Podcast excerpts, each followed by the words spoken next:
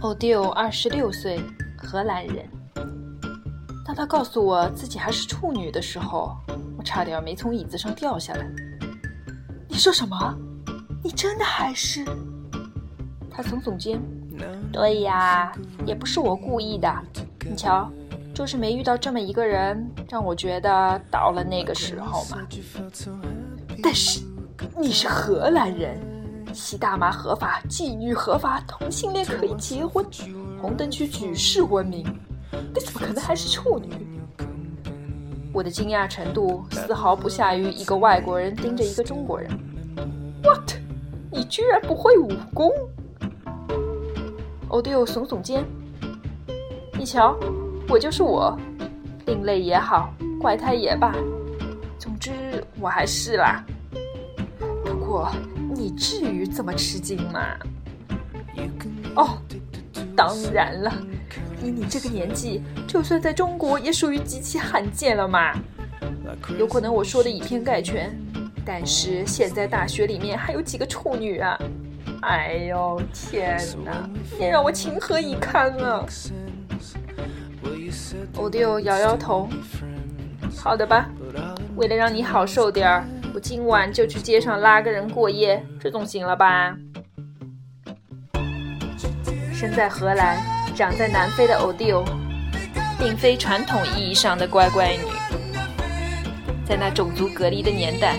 他敢于在返校节舞会挽着黑人男舞伴的手臂入场，瞬时震翻全校。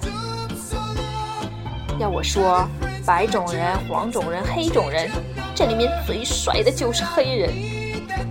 嗯，你口味好重，我还是觉得白人比较帅。欧弟我拍拍墙。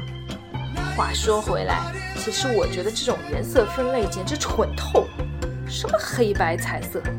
你看看，这才是白。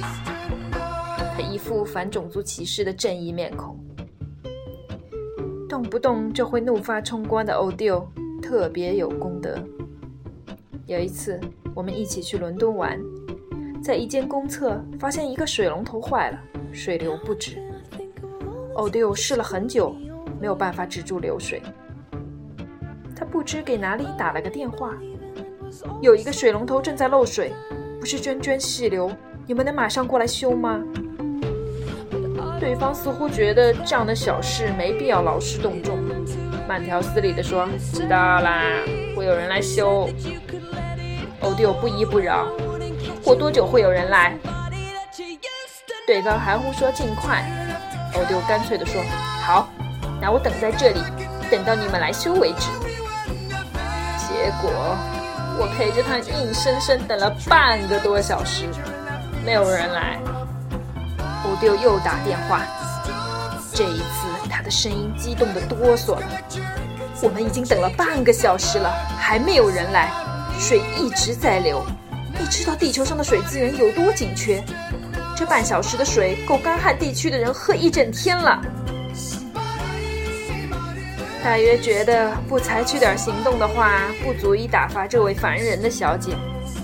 又过了二十分钟，修水龙头的人终于来了。大概因为欧迪欧总是容易生气较真，所以他胖乎乎的，怎么也瘦不下来。不过这丝毫不妨碍他穿吊带露脐装招摇过市。我看他上上下下、层层叠叠的肉从几块布头里纷纷挤出来，一路晃荡，好不热闹。他每隔一段时间会来一次例行的节食。到时候了，我得去买点脱脂酸奶和苹果。我一听这话，脸就发绿。